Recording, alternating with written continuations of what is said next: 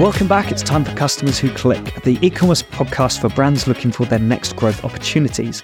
If you're interested in improving your conversion rates, average order values, and customer lifetime value, head over to customerswhoclick.com where you can find all our previous episodes and get in touch if you'd like to learn more. In today's episode, we're exploring the topic of silos. It's a problem so many businesses face, but not many know how to break down. Silos cause so many problems. I've experienced it firsthand myself, and it's, it's difficult enough in house without having to worry about where agencies fit in as well.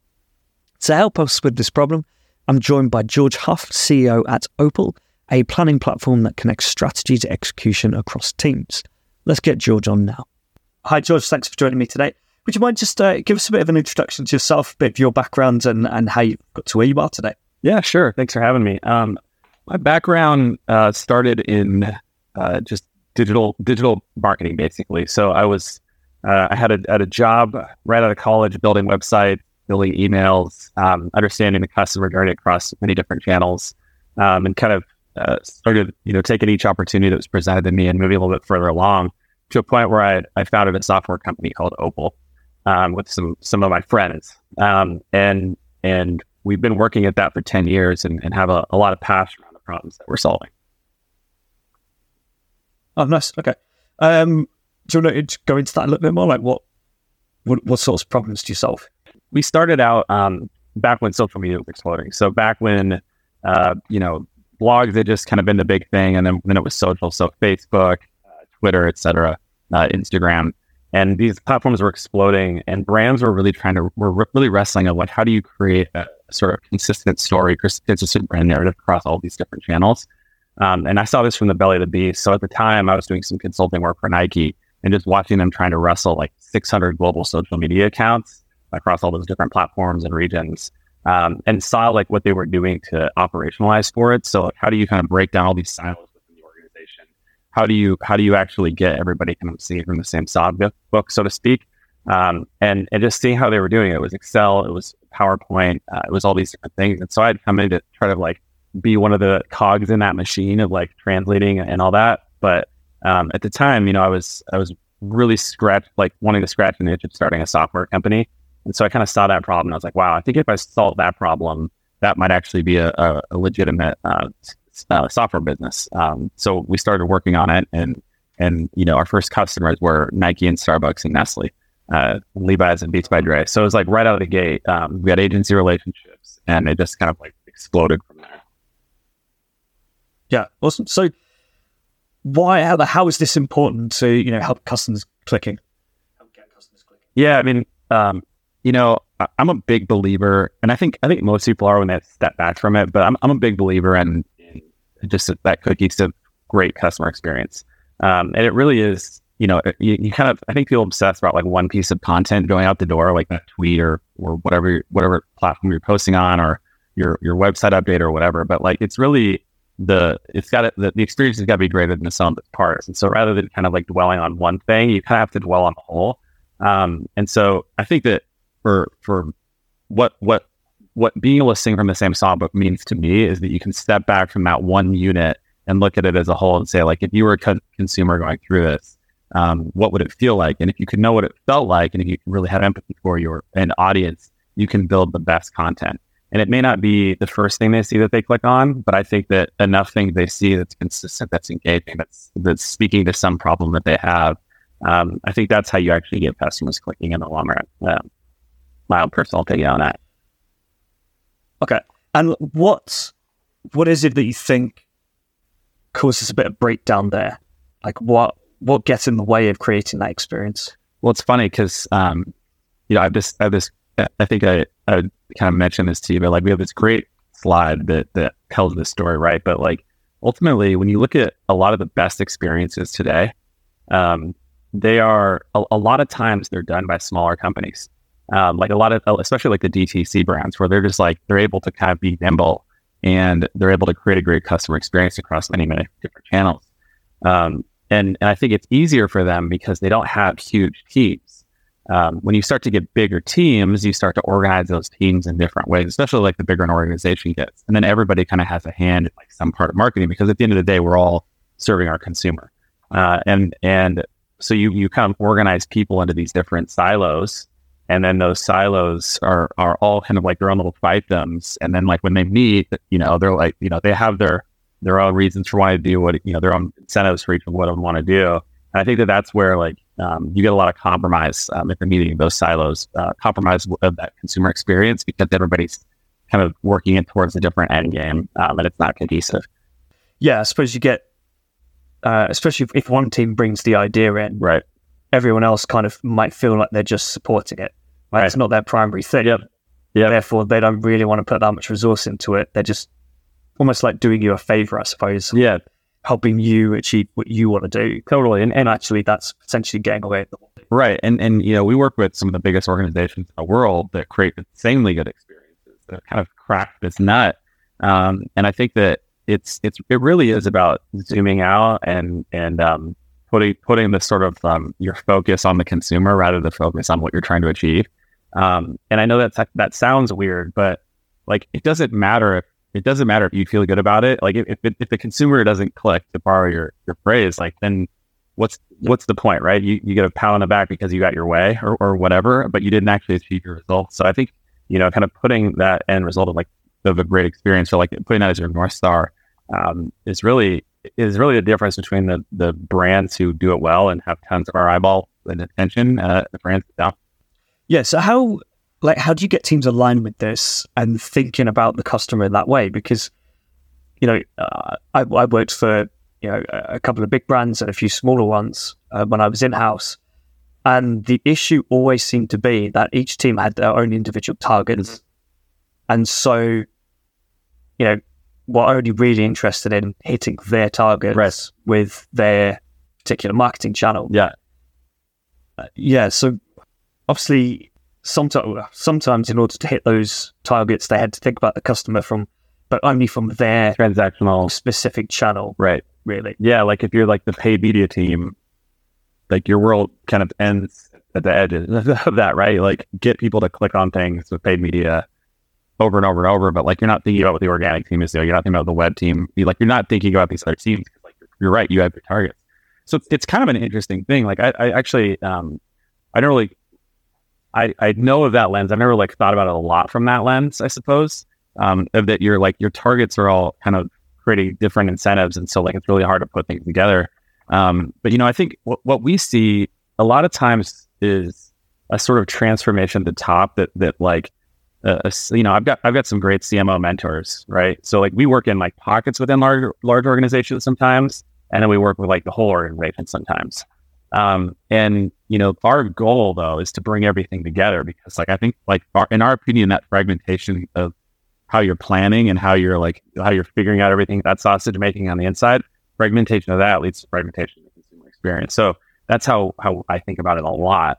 But the, you're right about the incentives. I think that one of the things that um, is challenging when you're working in pockets is that you know you're kind of like you buttress up against those silos right? You're you're in one silo you're buttressing up against another one and there's that conflict but that's where I, I kind of go back to like what is the what is the leadership of cmos you know, or or you know, VPs of marketing or what have you, of saying, hey, we're gonna we're gonna put our consumer on a pedestal, and we're gonna make like their like speaking to them as if we were, uh, you know, like really being considerate and having that empathy. That's what that's how we're that's our like main strategy is like to like that's our north star, so to speak, right? And and I guess you'd say our strategies for getting there.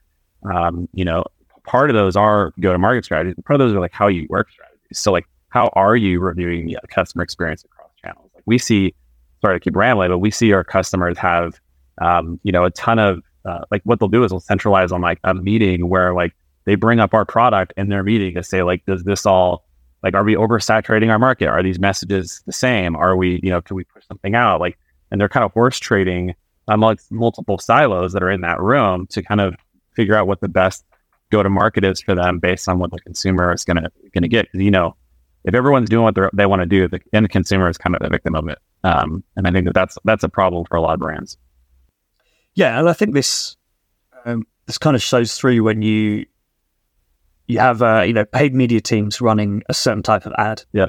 that they think works really well. They're getting great click through rates, whatever. They they work on a landing page which starts to tie into that uh, that same message, but then after the landing page, it's all back to the normal Yeah, like it, it all disintegrates, right?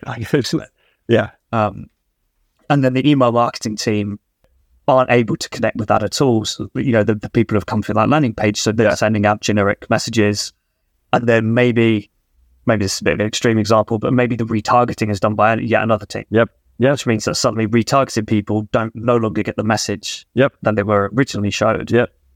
And so yeah, you, you get that that poor customer experience. Um, I was actually asked about this in CRO when we've run A/B testing. Is it an issue that you know there's some cookie issues and uh, and tracking people across devices? Because what happens if people see a different experience? Right. And I think fortunately, in what we do, it's a bit rare. You know, It's it's it's not that likely, and also we're, we're talking about small changes Yeah. normally, Yep. Right? So how likely is someone to going to see this change, see this specific thing, Yeah, and like notice it. and then the next time Yeah. they come to the page, it's different or it's not there. Um, you know, especially if they come back a week later, Yeah. right? There, there's a, there's a good chance um, it won't impact them. But for someone who has been told this is the perfect product for this use case, Yep. in the advertising and the landing page, and then suddenly they're getting emails which just talk about it as a generic product Right. Or even a different use case, Right.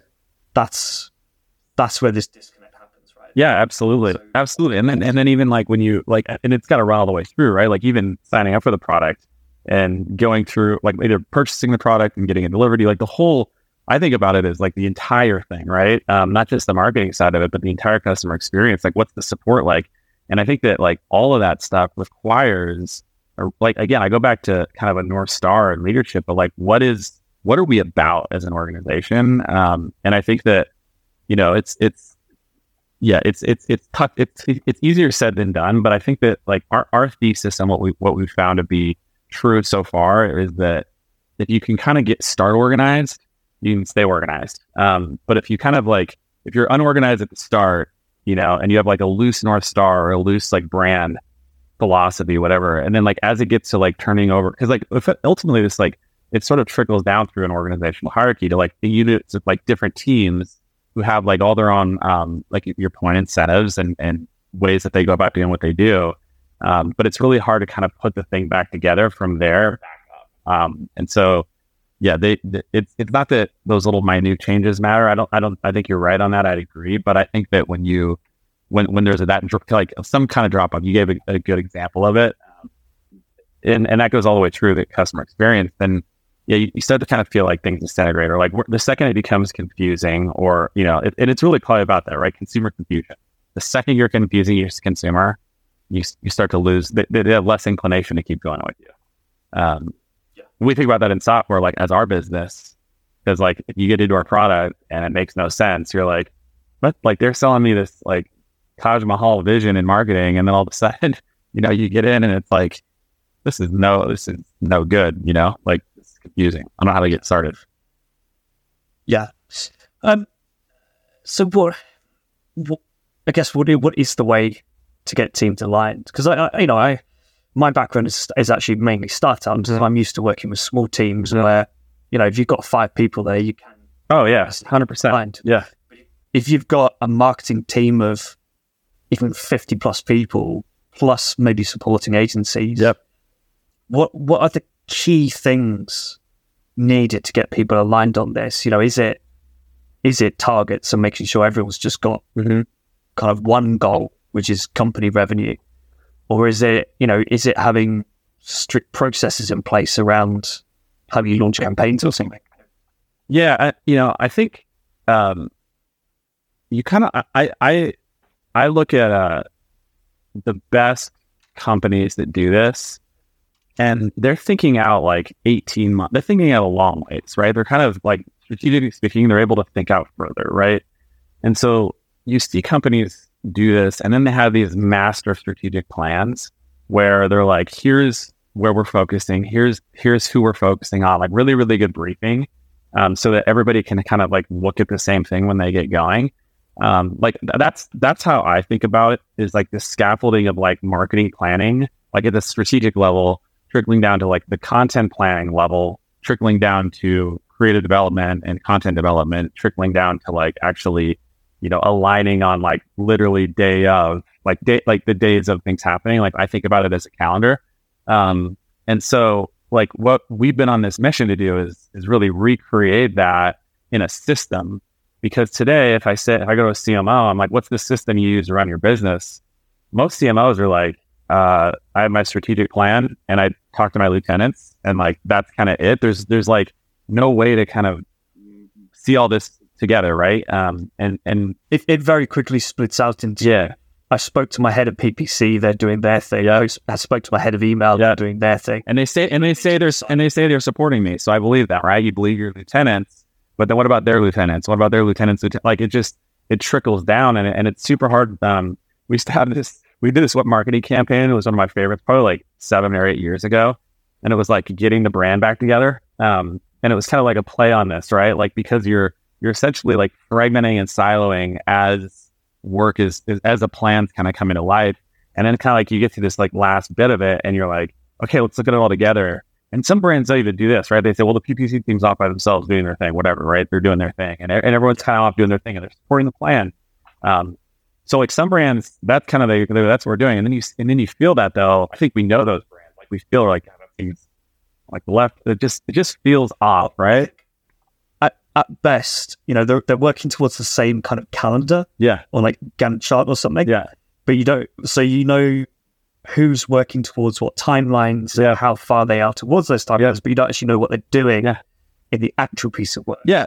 Yeah. And those, and those are the brands that optimize. And, and we run into this, right? Because like we're so adjacent to it. But like a lot of, a lot of brands be like, we're going to get our marketing function going and they like optimize for project management. Um, thinking that like project like great project management to, your, to like what you're seeing in your head, right? Like that is the key to great marketing.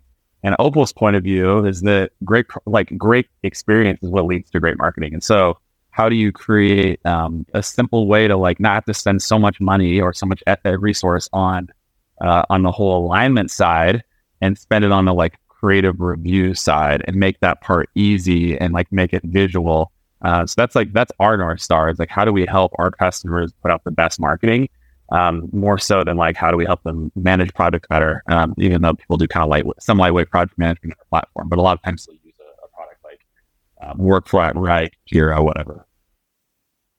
Yeah. So it, it, am I right in thinking it, it is still about those processes and things, but you're you do you position it as the customer experience thing, or is it a little different to that. And it's actually customer experience is a massive part of it. You can yeah. whatever you want for project management as, yeah. as everyone's focused on. Yeah. I, I mean, I think like, you know, that's been the, that's, I think the lifelong uh, challenge of our organization is like, how do you position it? Because like, we all know what project management is. And, but if I say it's a marketing calendar, you kind of, you're like, well, I know what that is, but I like, that seems like a kind of down the line priority, you know, but like, really it's about collaboration for marketers. Like it's a system for marketers to do collaborate to make better work. Like that's that's really it. And we've got like think planning, calendaring, and like creation of content, like all kind of mixed together in one thing. Um, and and the people who get over the hump of that are like like lifelong partners of ours. They love our products. Um, you know, they'll go to our events and scream from the rooftop how great life is with Opal. But I think for people that are like kind of working in this, like, I, I think of it like a 1.0 digital marketing 1.0 world where, you know, you're kind of like optimizing for project management because you think that's what the problem is. But like the problem is actually doing better marketing. Um, and I think everybody would say they want their marketing to be better, but they, they can't like quite translate that to a product. But like that's the space that we play in. And that's our, that's our sort of vision and, and, and mission. Like that's where it lives. It's like, how do you help um, you know, brands tell a consistent story and put their best work out there across all the different places they're telling that story. Um, and and that's that's a that's a long time. That's that's gonna be a long timeline because it's a hard problem to solve. I wish I would have like you know invented Velcro or something. It's like, like what's the big opportunity here? Yeah, in, in getting this sorted. Is it is it just I say just, it's obviously a massive thing. is it creating great customer experiences, better marketing, mm-hmm and getting better results there, or are there is there like a trickle down effect? Are there are there other areas that benefit from this kind of thinking? Yeah, I mean, I I think um, you know, marketers are kind of two things that I've noticed universally. One is they're I'll pick I'll go three. They're probably more than this. It's gonna be a massive generalization. Hopefully, it doesn't come back to bite me because it's on the fly. But bear with me. I think that that like most marketers are inherently creative to some degree, right? Like they either are creative themselves or they appreciate creative work, right? Like they're like, I like I like good work, right? Um, the second thing is they're extremely courageous. Like creating something and putting it out in the world and having it fail or succeed or like whatever. Like I've always had tremendous admiration for marketers because um, they're so courageous. But the last thing that marketers are pretty universally is kind of like underwater and feeling like burned out because there's just like this, you know, like if you were working on back office payroll software, assuming everyone gets paid, no one really is looking at what you're doing on a day to day, right? Like no one can see it. They don't know what's going on, right? Like unless they don't get paid, like all's good. Um, and marketing is like, my mom's got an opinion about the the tweet you wrote. She knows nothing about like marketing, yeah. right? Like so so like everybody's got an opinion, and and so you're kind of like constantly out there. And I think that I think that when you're in a big organization, you're just kind of dealing with those opinions. Um, and and the further, the closer they are to that line, that launch line, or after that launch line, the worse they are, right? The harder it is to deal with. And you're kind of dealing with this like onslaught of like VP over here, VP over there, VP over here. CEO, CMO has an opinion about the thing that they saw on the internet or whatever. And so like our our whole thing is, you know, going back to like start organized, stay organized is like how do you how do you kind of take the accordion of that like long timeline and like having things kind of get killed at the end or like get pulled after things launch or like whatever.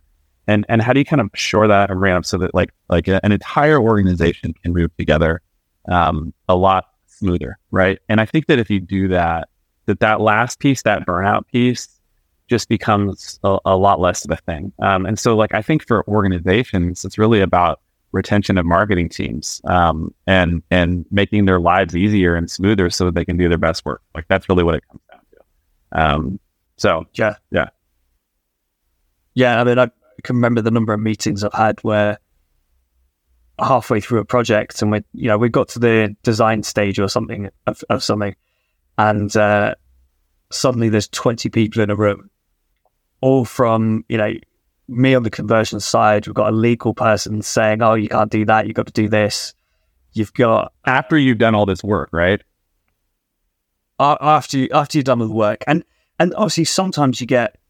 So I'm thinking about specific examples in my head, but the legal side was more of a like I was trying to persuade her to like this didn't matter right now. Yeah. We didn't need to deal with the specifics of the legal stuff right now. Yeah right? It has to be dealt with at some point, and we'll get that right. And the exact wording of our legal message, we don't need to worry about too much. It's not a major concern for this meeting.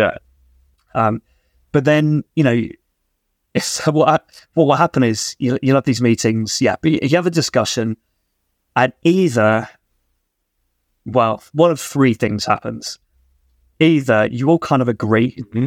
on something and everyone's on the same page and, and things move forwards Second is uh, no one agrees, and you end that meeting going, "We're going to have to let's let's all come reconvene in next week and, and yeah, come with some new ideas or whatever." Or the third is um, you get one person really really strong in that meeting who, I mean, essentially bullies their way. Yeah, they repair through. it doesn't have to be in a, in a in a bad way. It can just be a really really strong persuasive way. But essentially, they're saying this is the way we're going to do it because it's best because I say so. Yeah. Um, maybe because it's backed by Dave or something. Yeah. And then every now and again, you'll have another meeting and someone another couple of levels up in the company decides to pop their head into that meeting and tears it apart. Yeah. And yeah, these things are yeah, and and, and a nightmare still. Yeah, I mean it's that it yeah, it's the I, I the, the business people. Um yeah, they they they do that. And and you know, like I I go back to um, how do you make a flow of work? I, this is what I think about a lot, right? And especially right now, I'm thinking about a lot because we're kind of in this like awesome renaissance period at Opal where, you know, it's, it's this problem we've been working on for 10 years, but like we're kind of rethinking a lot of it right now to be, build a better product, right? But I think about how do you make that flow of work seamless? Um, and a lot of a lot of times, again, people kind of optimize for project management, but I think about it more as like, how do you how do you have a product that's like really simple to put things in front of the right people um, in a way that's that's more that, that is more async um, to say, hey, like I'm giving you the oppor- an opportunity to give feedback in this at this period, so that I don't get it at this period, right? Kind of what you're saying with the legal example. Um, but you know, I think that a lot of times, you know, going back to what I was saying about marketers being underwater, a lot of times marketers are so underwater that they just kind of keep it's it's sort of like the the frog in the pot analogy. Like the water is boiling, like the water is boiling, but they can't think to like jump out of the water, right? Or whatever the I'm butchering it, but you know what I'm saying. Um, yeah, it's it's the water's getting hotter and hotter. And They don't realize until too. Yeah, exactly. And and I think that like to turn the water down, so to speak, to go up and out, is that you you've got to work on how you work. Um, and I just think that a lot of marketing teams are, are kind of just like at that like boiling water point and they just can't even slow down to like think about it. And so, you know, here comes like Opal prancing in being like, Hey, like here's a way to revolutionize how you work for better work and more happiness. Are you interested? Like, I, I, I can't even do that right now. I'm like, like I'm like answering questions from the CEO and like, you know, whatever. And, and so, yeah, like when, when people are ready, um, we have a, we really do have a better way of going about uh, collaboration and planning and, and, and all this, but um, you know, it's it's really I think marketing is kind of like always in that mode of, of you know the frog in the pot. Well, I mean, the, the number of times um, I get a, a, response, you know, maybe to a cold email or or even uh, during a like a sales call or something, and they say we, we just haven't got the resource to take on a CRO program, mm-hmm. and I'm thinking. You haven't got you haven't got to put any resource in. That's why we're here. Yeah, right. Right. We are that resource for you. Yeah. But there's so, and I, I know because I've, I've been in house before. Right? I've been there I know that feeling of just I can't even handle this conversation right now. Yep. Yep. Um, it might be beneficial for us, and it might not require me to do much, but I'm, I have to have a meeting to yeah. to decide on that. Yeah. and I can't make that. Decision. Right. Yeah. Well, and and you know, for us even further, like I that that sounds like an easier sale for us. We're like, hey, can you stop the train while we retrofit like the whole thing? you know, and yeah. everyone, you know, and like, know, you know. So yeah, I, I, think it's it's a it's it's a bit of an uphill battle um, from a software category that we're in standpoint. But I, I think that the end game is worth it to me because I just I just have this vision of like a, a system for marketing to to do this right. Um, you know, if you if you look at like how a, a, sales leader runs their organization, they have sellers filing call reports and working deals in a system that gives them idea of like what's going to happen. And you know, you go to or the financial side, and they got NetSuite um, you know, like you just you don't have that uh, in in marketing. Um, people are all in generic tools, and they're kind of like hairs on fire. And like, you know, it's been a it's been a, a, a, long time working on this, but I still see the same problems that I saw back in you know 2012 when when I first started experiencing this problem. And I'm like, hey, like this is like, and, and now we kind of are we have 10 years of heritage of, of all the ways that marketers work. Like I've seen so much um, at this point, um, and, and, our organization has, and so yeah, we're kind of building that product for the future right now, and it's it's really exciting because you know I, I kind of see how they're how everyone's still doing it. You know, we're in the we're in these big organizations that are still trying to figure out some of these things. So yeah, it's, I think it's a, an exciting time, uh, personally.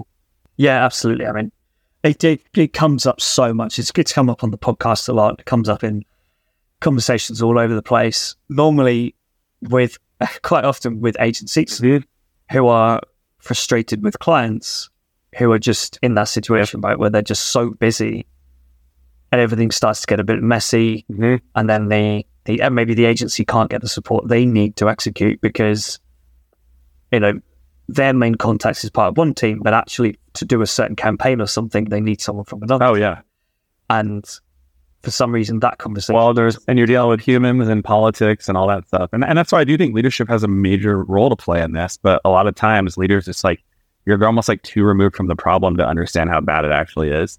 Um, but but I think you know they want if they want to do great work at their orgs, which no CMO is going to say, well, I don't really care if it works great. Maybe they do, but um, I, I would think that you know they want to do great work, and and this is an area where you you can shore up do you think is is it possible that part of the problem is that the people at the top have made their way from the bottom of that particular space, mm-hmm. right? So CMOs, great at marketing, right? Yep, that's what they're hired to do.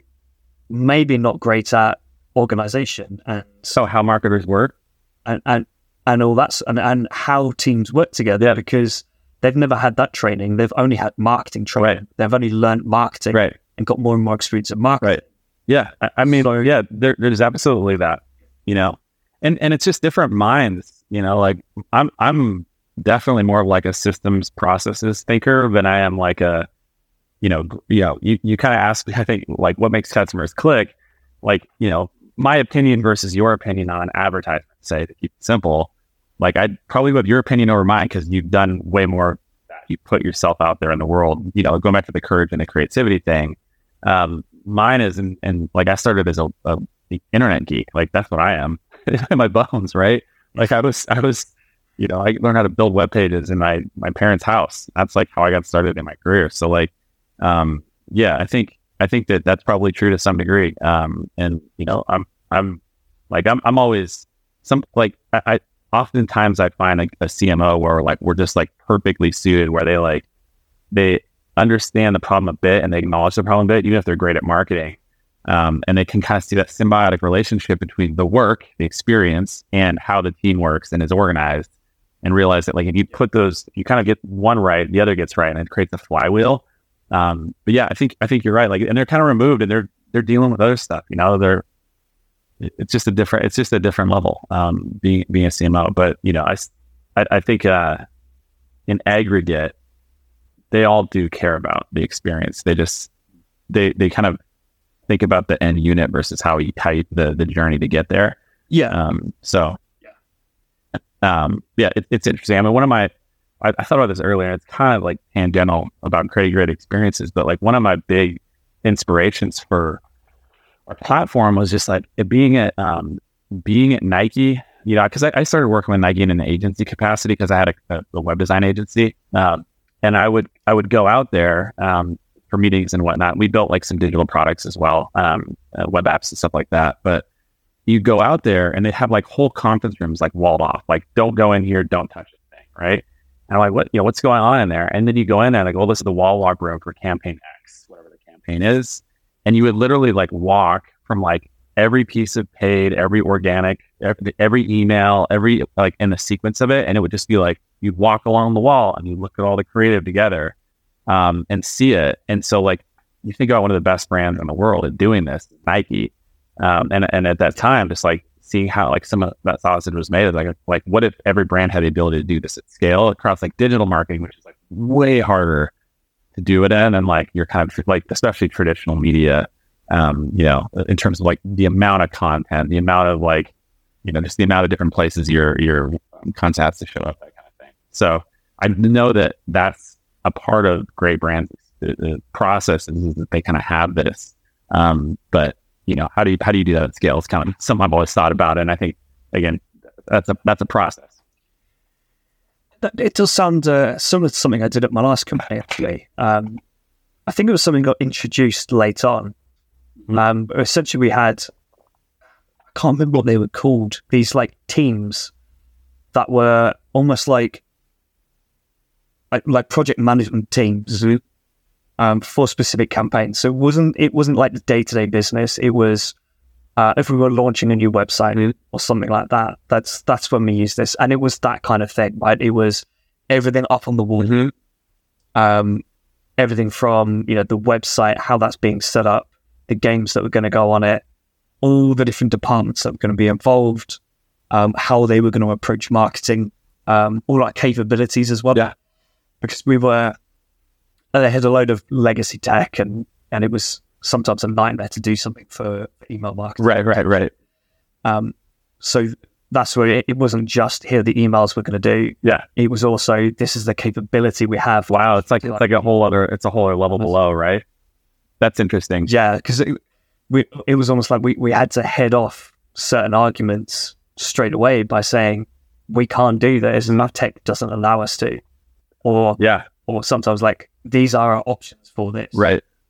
That's super interesting. Whereas other uh, other teams sometimes had a bit more flexibility. Yeah, But obviously, if you're trying to link something up, it's like, well, if you go with this welcome offer, yeah, a PPC ad, yeah, we can't support that in, in email. yeah. Well, versus like Yeah, and then- and then going back to like if you find that out right before you're about to launch a PPC ad, like everyone's hair is on fire, right? But if you can kind of figure out, you Yeah. kind of like de-risk. Like alignment really is about de-risking. Um, you know, wasting time, you know, and and so you know, you kind of ask like, what's the opportunity? The other opportunity is that, right? Like waste, um, and and you know, we all know that like doing more with less is the sort of like cultural zeitgeist sentence of the moment, right? Um, for for everyone, right? In a recession, uh, so yeah, and and that's some of the stuff that leads to that burnout as well, isn't it? Yeah, it's um, you know, campaigns generally get a fixed date once the once the senior uh, you know, C suite knows what that date is, that's fixed. Yeah. It's so difficult to move it unless you've got a super valid reason. Yep. Because a, a promotion is incorrect, that's not a valid reason. Yep. Which means if it comes up at the last minute, yeah. it's got to be fixed. yeah. Minute. I mean, just I suppose the amount of emails, meetings, yeah. calls, wasted work going back and redoing stuff that can be uh, that can be scrapped, you know, gotten rid of yeah.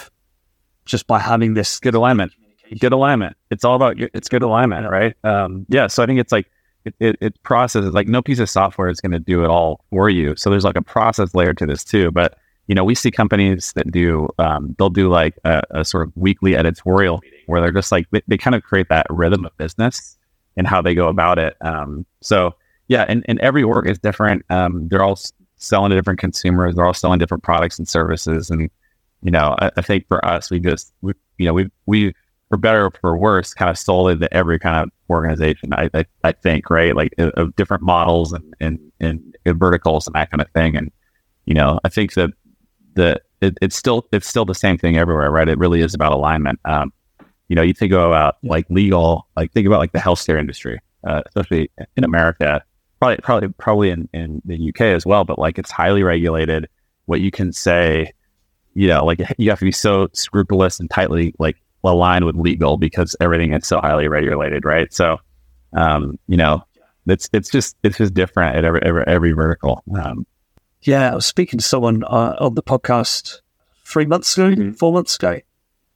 Uh, I'm trying to think what it, there was. A, he has a he has a like a flossing tool. Mm-hmm. He's invented a flossing device, flosses your teeth in like ten seconds. Mm. And we were just talking about some of the some of the phrasing that you're allowed to use, you're not allowed to do, uh, I've had it in other industries as well, and I, suppose that's that's another thing where where complications arise. Yeah, right. If people don't know what the restrictions are, yeah. So new, new staff, consultants, agencies. Um, we found that I worked with a CBD company um, last year, and they weren't allowed to use the word anxiety. Huh. Right, so you weren't you weren't allowed to claim that CBD would help with anxiety. what made this even worse was there were reviews from customers saying, "Oh, really? This is, like on their website, fixed my anxiety." Yeah, yeah. And they were told uh, by whoever the regulator is for that, might have been the ASA, um, you're not, not you can't display these reviews because you're not allowed to say anxiety. Like, but it's like, well, it's not us saying it; it's the Totally. And the other issue was that the the review platform they use, they use Trustpilot, yeah, and Trustpilot doesn't allow you to moderate your reviews. So Trustpilot was saying, well, we, we can't take them down. We're not going to hide them. Oh my god, not allowed to do that. Right, right. The the ASA is saying you're not allowed to display that. Yeah. And obviously, the brand's saying, well, it's it's not us, it's our customers. Yeah. We don't have control over this. So it's that sort of stuff just gets yeah, it gets, it, it's even messier when yeah. That's not even something you're going to think about right now. Not even going to think that a customer might write that, you're not allowed to. No, not at all. Explain that. Well, there's like yeah, so there's like the whole regulatory side, and there's other things like the cultural like the cultural moment you're in, right? Like like you said, like the C-suite picks a date to launch something, and that's fixed. But um, you know, w- one of my good mentors at the CMO, um, he he often talked about when he runs his organization, he starts with what's going on in the customer life. Like that's the start of his marketing plan. Um, he doesn't actually start with like what the product and services the company's launching he starts with like what's the cultural moment that is that is going on, right? Like, and there's the fixed holidays we all know about, but then there's like what's happening in the world at any given time. And sometimes like there's things that are like super inappropriate to launch um, that you just like you you can't you can't say that right now because right now that is tone deaf of like what's going on. Um, so yeah, it's it's I think I think marketing is is really really fascinating in that way when the cost of living crisis hit and our energy prices went through the roof, one of our energy companies sent out a pair of socks to loads of people, um, loads of their customers. I can't remember if it was a specific segment of their customers. Oh my god. Like on a on a certain payment method. But yeah, I mean, it's obviously went down really bad. Yeah. They're like, oh, thanks. because Yeah. it's like You can afford stock. Yeah, but you can't lower your price of your energy. yeah, it's like you know, if if, if you don't want to be cold, you know, turn your heating off and uh, and put some socks on. Oh man. I kind of, I suppose it's an alignment thing. I was something else really recently as well. I can't remember what it was, but that's the alignment thing, Yeah. right? Isn't it? Yeah. It's, someone said this is a great idea. Let's do this. Yeah. And someone in another team who would have said, "Hang on a minute, Yeah. maybe maybe brand or Yeah. someone Yeah. didn't get hold of that. Yeah. Went, Are we putting across the right message? Yeah, totally. Well, and I- and I think that um, yeah, I think that the you, you know you said something earlier that I thought I was like that one person in the room, right? You get kind of three examples. That one person in the room though that like kind of bulldozes their their opinion in. That person could have been the person that wanted to send those socks, you know, and, and said this is this is yeah this is what I want to do. We're doing it. Um, but I think that like that's like I, I'll, so much of this comes down to like the leadership side of things.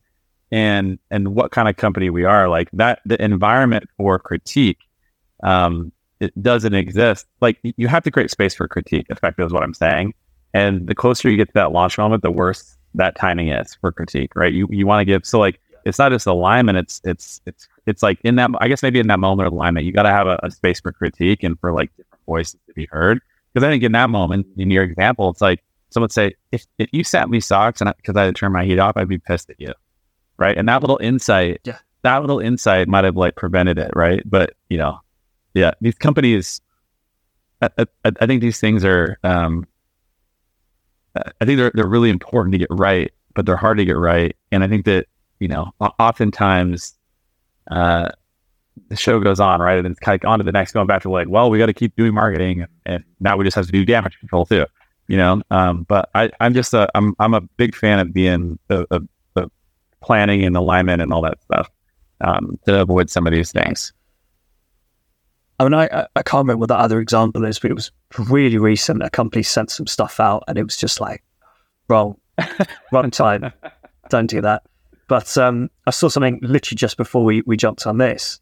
Um, I think Sky Bets have announced a five year deal with um, the English Football League Huh? a sponsorship. Yeah. So it's like our second second tier, second, third, and fourth tier football. Now the Premier League have banned Premier League clubs from having gambling uh, shirt sponsors, Oh, interesting. and now The lower leagues can. I'm, I, I'm guessing what's happened is they've seen this coming and are seeing a band coming, and so somehow they've agreed a five year deal to make sure that they are locked in Yeah. Yeah. for that. And you know, uh, it'd be interesting to see if they do get backlash on this. Yeah. Well, I mean, Well, it might be the E EFL. EFL. well, I mean, we had we had a similar thing with the whole LIV golf tournament and the PGA Tour recently. Um, I, I don't, I don't, yeah, I don't know much about. I, I don't follow it close enough. I just know that like I was with some golfers and it was all going down, and everyone was just sort of like pissed about it. Um, you know, and and you know, I'm like, I, I, I don't follow it close enough know the ins and outs of it, but yeah, it's like the, it, there's these things where, you know, that the yeah, like just how you handle messaging matters so much uh, in the world, and and you know, like right now, you know, you just kind of get brands that get written off for doing the wrong thing um, by a lot of people, and then like they hate that brand. I mean, it's it's so I, I- I just think it's a, it's a it's either like I, I go back to leadership again. You got to know who you are. You got to know what you stand for. You got to know like situationally how you're going to handle yourself. Um, if if you start bending in the wind because of public opinion, then then you don't know who you are. You're operating from a place where you don't know who you are. Um, you know, like and and so like that's where that alignment piece is. Is that like when you get a chance to align before you go forward, you you kind of kind of say, hey, like is this who we are in any of these cases? Um, and I think that Yeah. if you kind of let people like going back to like the PPC, like if people are just like making a decision in a vacuum and they're just doing random crap all the time, then you're going to get these moments that blow up in your face. And, I- and I think that, yeah, you, you could avoid it. It's avoidable. I, I've got another example. Like finally, basically, my my back as I mentioned, my background startups. Right, so in startups, you tend to be a bit scrappier. Yeah. Maybe you're you're okay with a bit not a grey area stuff, but you're Oh, you take no risk. to Yeah. Yeah, you can you take a bit more risk. So went to this gambling company, and I realized that we could add bonus points. Oh, so this was when GDPR hit. Yeah. Right. So we lost a lot of the ability to communicate with people. I realized we could add bonus points to people's accounts. We'd have to do it to everyone's account. Yeah. Because you're not allowed to be, you can't pick. Um, so we'd add a random amount, I don't know, like three pounds sixty something or whatever. Um, but bonus points expire. And when bonus points expire, we're allowed to email customers to say your bonus points are active. not counted as a marketing message. Loophole. It's a transactional message. And I got this approved by legal. And because of what this was exactly, there was no real reason for me to go to the brand team or anyone else Right. to get approval because there's not a message going out at all. It's just go to the data team, get them to add some points, and those and those emails that we already have in place trigger. Yeah. Now, obviously, I was like, this is pretty pretty grey area. Like, I I don't like this, but I'm just. But I was curious because I was in a in a like a bigger company in a much more regulated industry, so I was just kind of curious as to what potentially could could be done. But I mean that probably wouldn't. Have, Did it work? I don't think there would have been much back. Did it work? Oh, we didn't. Oh, didn't do No, it. no, I, Oh. didn't, I didn't actually push it through. Oh. no, no. I, I just got to the point where it was like everything was, everyone was okay with it, Yeah. or everyone who I checked Right, right, was right, okay right. with it. Um, but I was like, no, no, I can't, I can't actually do that. Like that just doesn't seem right. Well, I mean, you're you're effectively giving people, you know, three pounds, whatever, for for uh, reading of your marketing emails. Yeah, I mean, actually, so I, I know a company that does do this. It's a, it's a company where you can sign up to look after people's pets. Yeah. As you get paid like a almost like um, I guess Deliveroo for pets, uh, pet care. Yeah. Airbnb for pet care, what, whatever, that sort of thing. They send me an email every now and again saying, "Oh, you've got ten pounds credit on your account, but it's going to expire." Pull you back in. Like, I haven't, I haven't been on that. like, I invented this. You're like, I invented this. tactic. I know what you're doing. yeah. I immediately, yeah, I immediately recognized it. I was like, "Oh yeah, that, that seems, Yeah. that seems Well, it's like it's like dark patterns.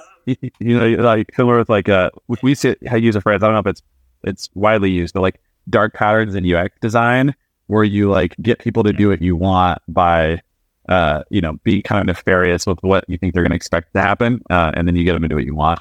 Kind of one of those dark patterns. Yeah. yeah.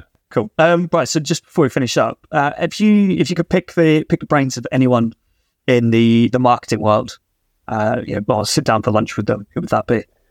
Or someone from a particular brand? You know, um, man, you know, uh, well, I'll, I'll I'll answer this kind of in, in two ways. You if you'll indulge me. Um, when I was a kid, I like I, I grew up in Alaska, so I grew up in a very like remote town in Alaska, and um, the brands that that like the brands that broke through, like the big brands at the time, and so I think '90s, right? Like your your uh, Sony, uh, your um, Hot Pockets. I don't know if you have those over in the UK. They're like back like just like a microwave like calzone thing. Um, uh, Dell computer, Gateway computer, Microsoft, um, just Nike, whatever, right? Pepsi. So th- there there were these brands that were were um, that that was like super excited about, right, as a kid, because like that's kind of what broke through. Um, you know, I wasn't in in any major cities or anything, and fast forward to like the last ten years, where I've gotten to work with like all of these brands that like I would have loved to work with because you know they they were so like it's just cool, right? And and um, getting to see it. So like we you know like we work with like kind of customers like Starbucks or Target or or whatever. And um, so yeah, I mean when you ask me like who, uh, I, I I've kind of got to do that. I've got to work with with all of them um, in different capacities. Um, but there's always more. You know, I think for us, um, you know, there's companies out there. Like I really am, am enamored with a lot of the DTC companies right now, uh, and I have been for, for quite some time. So like uh, Away Travel, I think they do an amazing job. Um, of, and, and they've kind of had some rocky patches with with PR and stuff like that. Um, I think Casper does an amazing job um, in terms of just like a, a, a consistent marketing message. And so, I um, we work with a, another customer called Rothy's, which is another great DTC brand.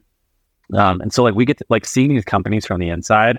Like I, I'm just kind of like I guess I'm I'm a bit of an operational geek more so than like a fandom geek at this point because I have got to like rub elbows with like a lot of these big brands. But like, how do you do it? How do you how do you kind of like what like I want to be a fly on the wall like I was ten years ago. um, it, it, these companies we're seeing it like at, at Starbucks and Nike, just like how do they how do they work, and then like have that be inspiration for me because it's really about um, how do you kind of continue to design the product for the future that really goes after this marketing system opportunity. That's it. Um, just so just finally, then, uh, have you got one final piece of it? Yeah, I mean, I th- I think that um, we're always like putting as much focus on how you work as the work itself. Um, I think leads to better work, and and I think that um, that would be my advice to, to anyone that's building brands. And and I think that you know aligning on customer experience is really the the opportunity to to kind of breathe life into every single brand on the planet. Um, so so that'd become my last kind of parting shot. Yeah, cool. Um, well, awesome. Thank you so much. Uh, if anyone wants to reach out, what's the best way to do that? Um, we have a URL for you. So it is opal.show slash click. Um, so feel free to go that site and uh, you're always welcome to hit me up on LinkedIn if, if you're interested in carrying on the conversation. Awesome. All right. Thanks so much, George. Thanks for having me, Will, Take care. Customer experience is key. It's just absolutely a key thing for growth for D2C brands. And in the vast majority of cases, anything related to the customer experience involves at least a couple of teams, if not more. Customer service needs to coordinate with other teams because of the feedback and insight they gather. Media teams need to coordinate with customer support, email, any other acquisition teams to make sure everyone's on the same page, promoting the same thing with the same creative, same messaging. And when this breaks down, it can have a massively negative impact on the customer experience. You know, great examples of this are where you're offered one promotion through an advert, another on the website, and then an automatic third one kicks in and blocks the others at checkout. This is caused by silos and needs to be fixed. If you'd like to learn more from George, you can find him on LinkedIn. Any other podcast questions, feedback, or guest requests, please send them over to will at customerswhoclick.com or DM me on LinkedIn. Next up, I've got John Chan joining me. We're going to be talking about the key metrics brands need to be focused on when trying to scale into new marketing channels. But until then, keep those customers clicking.